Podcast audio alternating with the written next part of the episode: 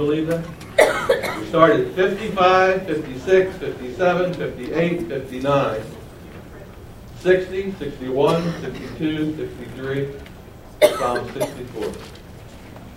Time flies. It's absolutely amazing. And we are in Psalm 64.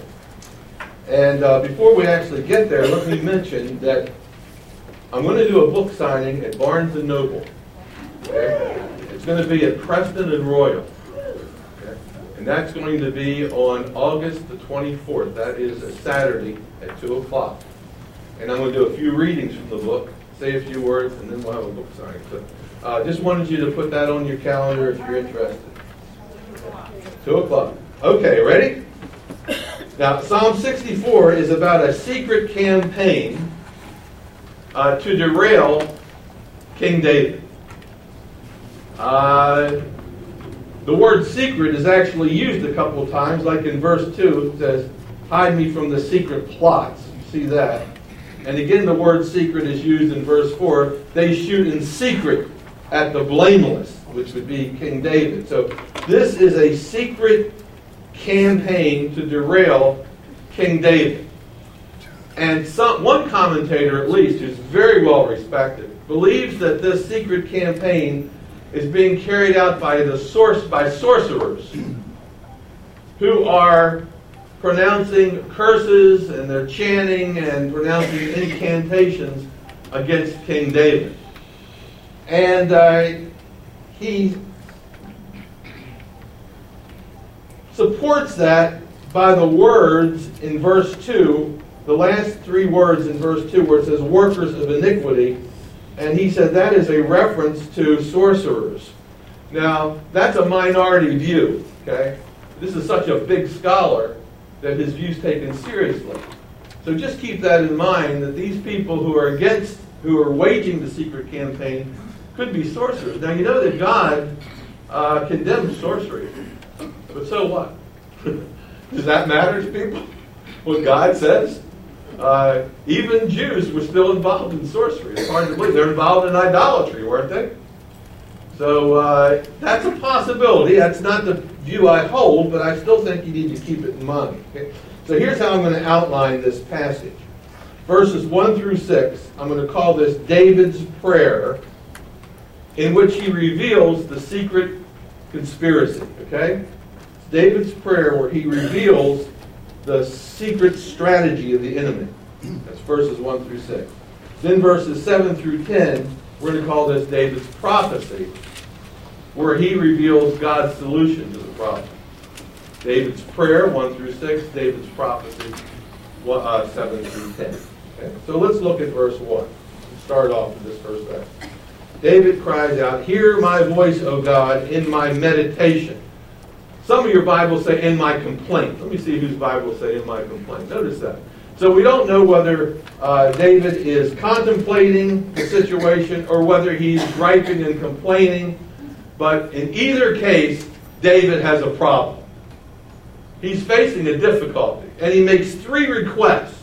Okay? So we're going to look at those three requests. Look at request number one. Here's his request Preserve my life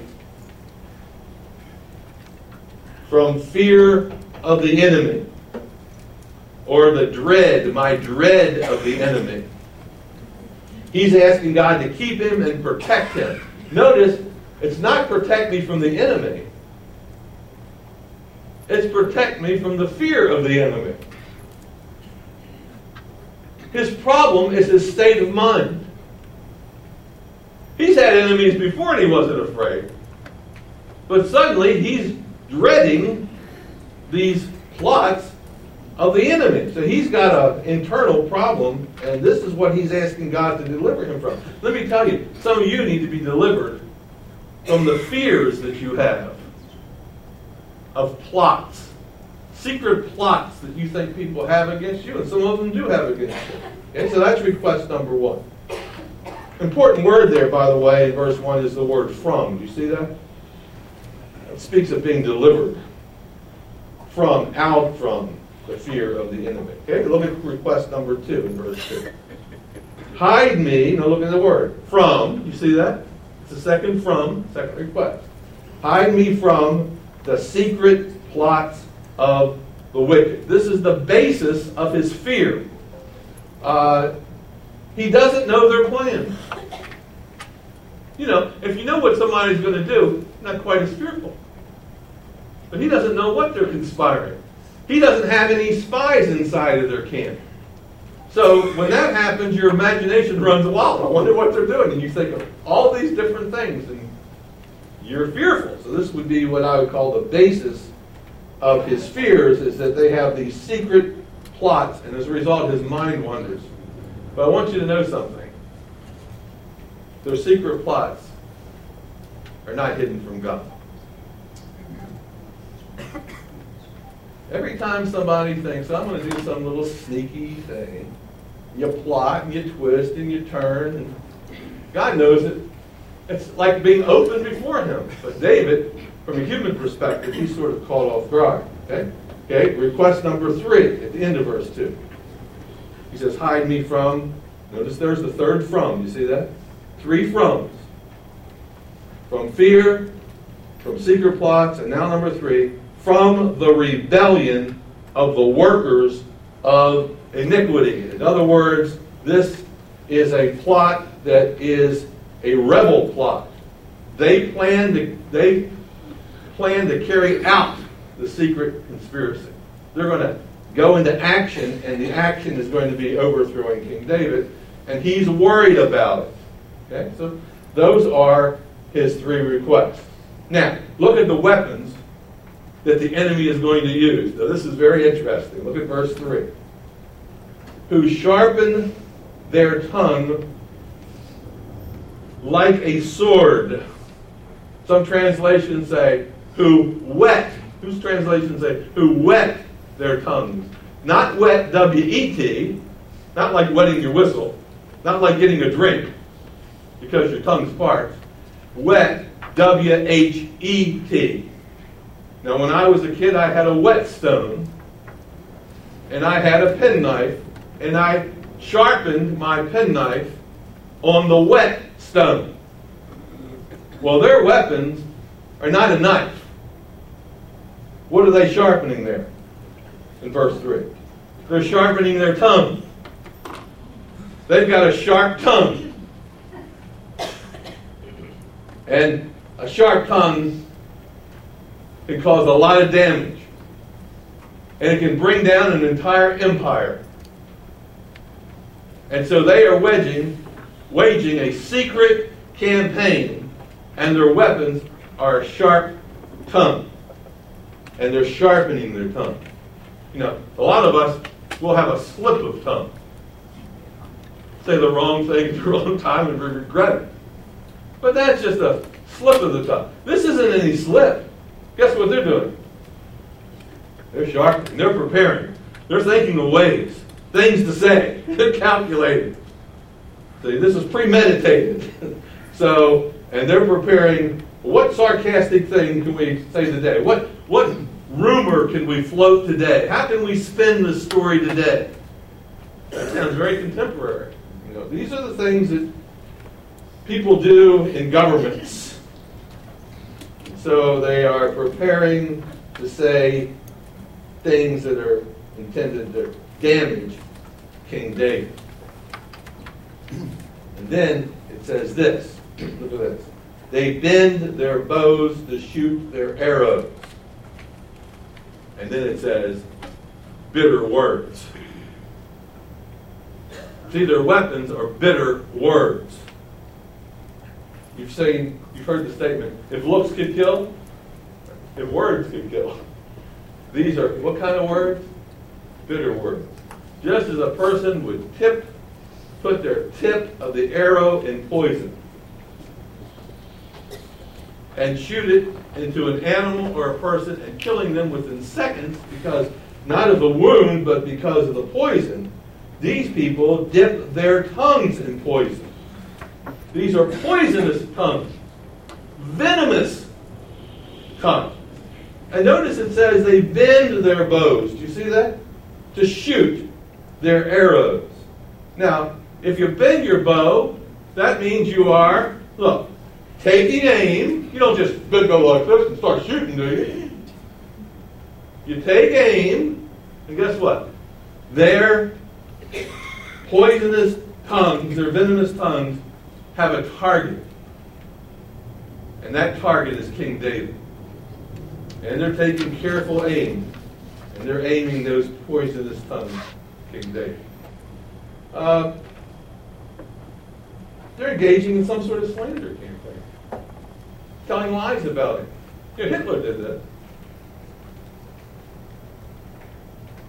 Historians call it the big lie. Hitler said, if you're going to tell a lie, tell a whopper. If you tell a little lie, it doesn't have power. It doesn't grab the imagination. It doesn't have force. Tell the big lie, and everyone will buy into it. So his big lie was that the Jews were responsible for all the problems. And an entire nation gets behind that lie, aimed at a certain people, and you have a national revolution. And that's what these guys are doing. They're going to tell these big lies against David, and the government, in a sense, is going to be overthrown. And this is this is their weapon. Now, it's interesting how these how they compare the tongue in these words to certain weapons. The tongue is like a sword. See that? And the arrows and the bitter words are like arrows. The tongue is like a sword, and that's something that you would use to fight up close. And arrows are something you would use at a distance. And so what they're doing is they are, even in, even in his presence, even right where the king is, they'll, they'll come over and say, and other times they just spread a rumor, it goes all around the nation. So these are their weapons. Their weapons are words, slander. Look at the purpose of all this. That, look at that, that, so that, in order that they may shoot in secret at the blameless, meaning the blameless one. And so David is the blameless one.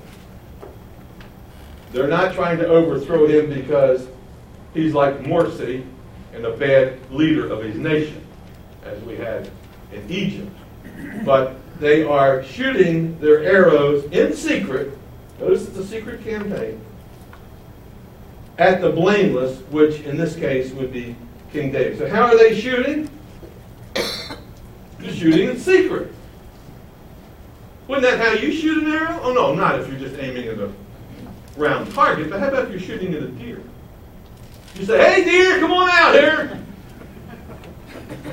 Uh, you get hidden somewhere, you wait for the deer to come out, and you take the aim, bam!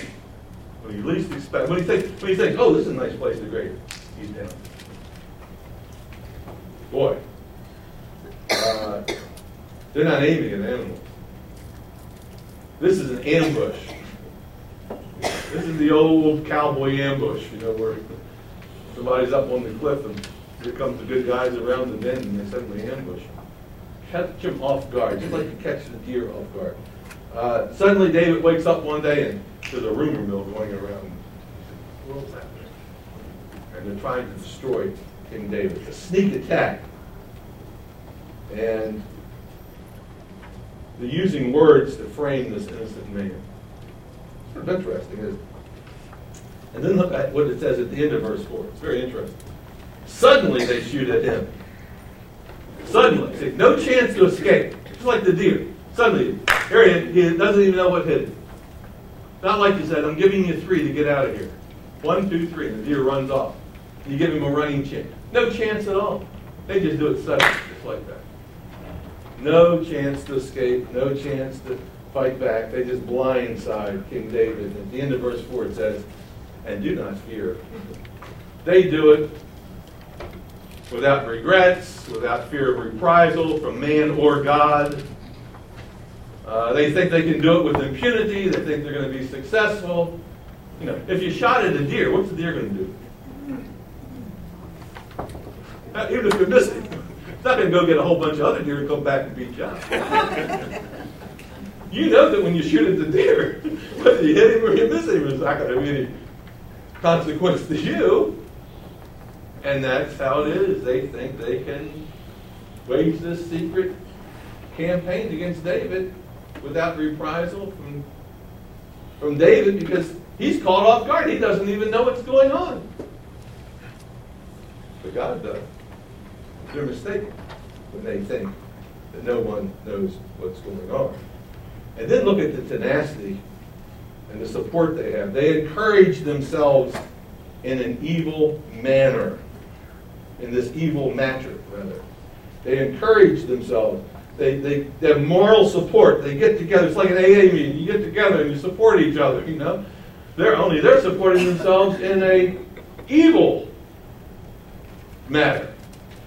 Uh, when somebody wants to give up, I don't know whether we should. A guy says, "Come on, you know, we said we were in this thing together. Let's go." So they are cooperating with each other.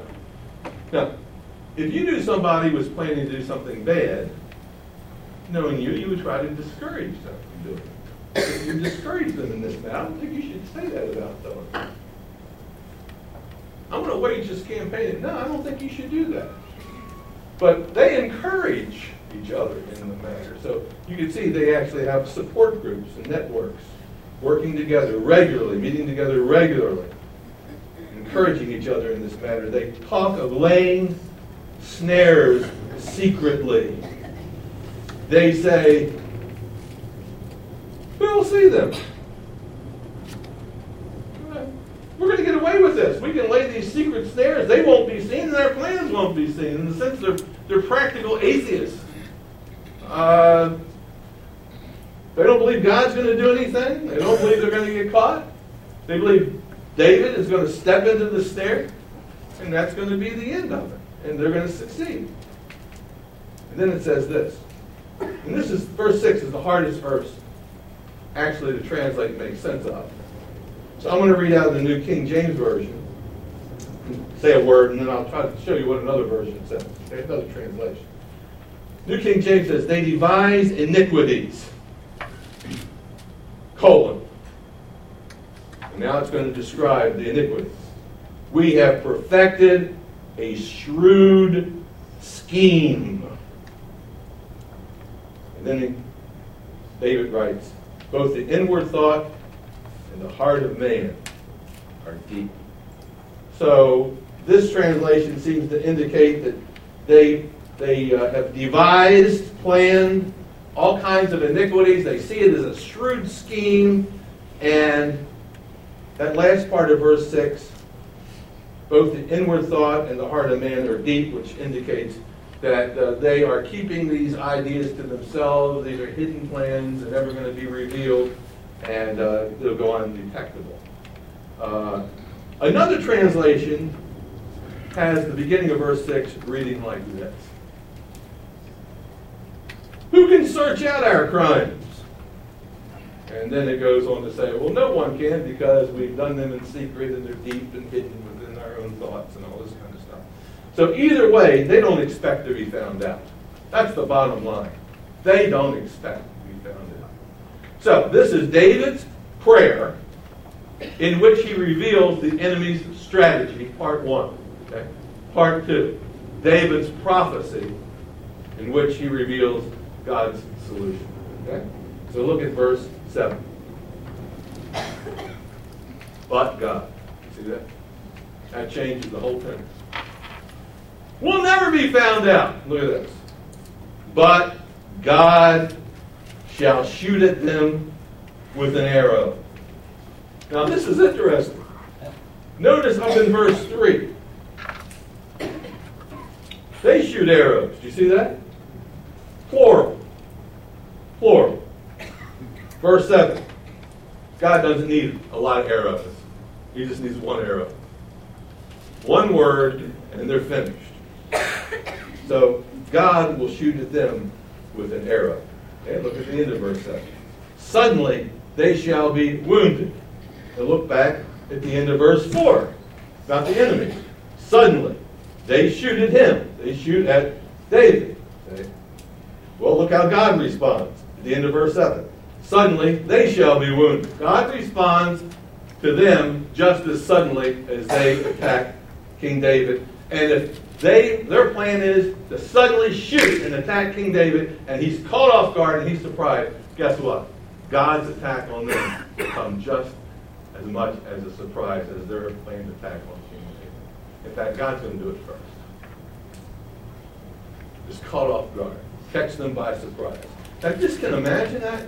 You're thinking, we're going to get away with this, and just like that split second, the whole plane unravels. That ever happened before? Look at verse 8. So he shall make them stumble over their own tongue. They're going to be caught up in their own words. Now, he doesn't tell us how that's going to happen, but somehow their words are going to come back to haunt them. Their words are going to boomerang. The words that they meant to use to destroy King David are going to be used to destroy them. Now, we can get a glimpse of that now because of email. You decide you're going to trash somebody, and so you send an email and say all these negative things in secret. And then guess what happens? Your email is discovered. And it's your own words that destroy you. So this is what you have. It says that they are going to, uh, he's going to make them stumble over their own tongue. Look at NASA, you know, NSA, not NASA, NSA. Uh, listening into conversations. So you have the uh, terrorists, and they are saying things on phones, and guess what? It's their words that end up getting them caught in the trap. Words that they meant to destroy the United States are the very words that NSA discovers and is used to destroy. Talking to somebody just a week ago, and I said on one of my Facebook things, I said, "You need to join the Kingdom Revolution." And this guy said, "Probably NSA picked that up. Kingdom, you know, like you know, an Arab and Muslim kingdom, revolution." join the revolution? He said, I bet you your phone was tapped for a week or something. Then they realized it was a spiritual thing you were talking about. So, uh, yeah, I'm lucky I'm still here today. So you can see how that can happen. And this is what David says, is that he prophesies that this is how God is going to handle the situation. And then he says, at the end of verse 8, all who see them that's the enemy, shall flee away. All men shall fear. Now, back up in verse 4, at the end of verse 4, it says, Suddenly they shall shoot him, and they what? Do not fear. But now, guess what? All the people who were their friends are running from them and say, We don't want to be with you. We recognize God's on David's side, and suddenly they do fear. Who do they fear? Well, they either fear human reprisal or they fear God. They realize that God's on David's side. So you can see how that's totally turned around. And then it says in the middle verse 9, and those people who fear, probably God, shall declare the work of God. For they shall wisely consider his doing. Uh, so here we see the mass of people side with David. They recognize that David, that God is with David, and they start declaring the work of God, which means they start praising God, which is an important aspect of the psalm. So there are no practical atheists now. All the practical atheists are gone. Practical atheist is the person that says, I believe in God, but then really doesn't believe that God is going to answer any of the prayers that we said today. Our prayers really weren't reaching any higher. And having God didn't hear, doesn't care, you know. Oh, we know He can, but He's not going to do that. That's a practical atheist. A practical atheist is, a, well, I can lie, I can do this, and I can get away with it. God's not going to do anything. So even though they say they believe in God, they do not believe He's a God who acts. So in essence, they're practical atheists. Uh, no practical atheist now. The enemy knows there's a God. And so do the rest of the people. God is active. And then verse 10 says The righteous shall be glad in the Lord and trust in him. The enemy was trusting in their own devices, but the righteous shall be glad in the Lord. Notice where their happiness is. It's in the Lord And notice where their faith is. It is in Him. And all the upright in heart shall glory, shall boast, shall praise the Lord, uh, shall brag on the Lord. Now, it's interesting that this prayer starts off, and this psalm starts off in verse 1 in the first person singular. David says, Hear my voice. He is the blameless one. But by the end of the psalm, notice it says, All the righteous, no longer just David, in heart shall glory. So God answers David's prayer more than David asked for. David just asked to be freed from fear, freed from a negative state of mind. And God does more than that. In a sense, He revives the entire nation.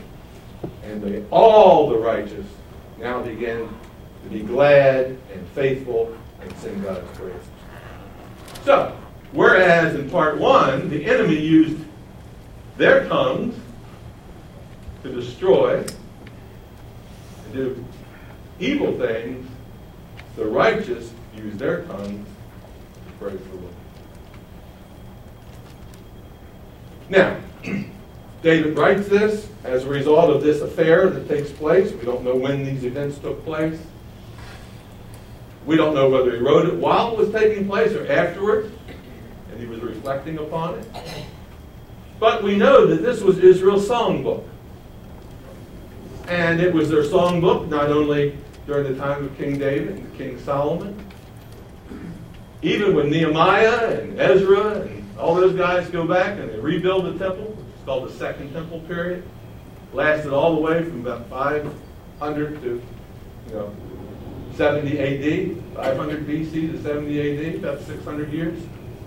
This was the hymn book of Israel. Just as we sang the hymn, Victory in Jesus, all the righteous raised their voices and praised the Lord. So they would use this song as a song. And this would be a song when their nation was facing a similar situation. And these psalms were not just meant to be songs, they were meant to be lessons that were learned. And here you see there are two camps. There's camp number one. Now remember, these are God's people.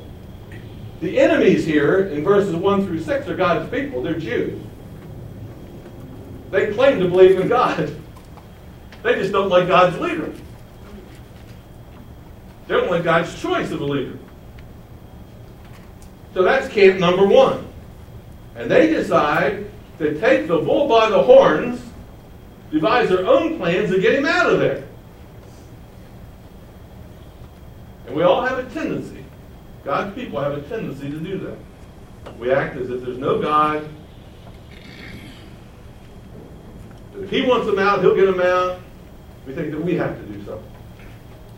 And so we take the bull by the horns and we decide the good end is for the king to be out of there and the end justifies the means, and we will do these bad things in order to get that preferred end that we think is the best. And then you have a second camp, and that's the camp that just trusts God. And uh, the ones who trust God use their tongues not in a negative way, but use their tongues in a glad way to praise the Lord.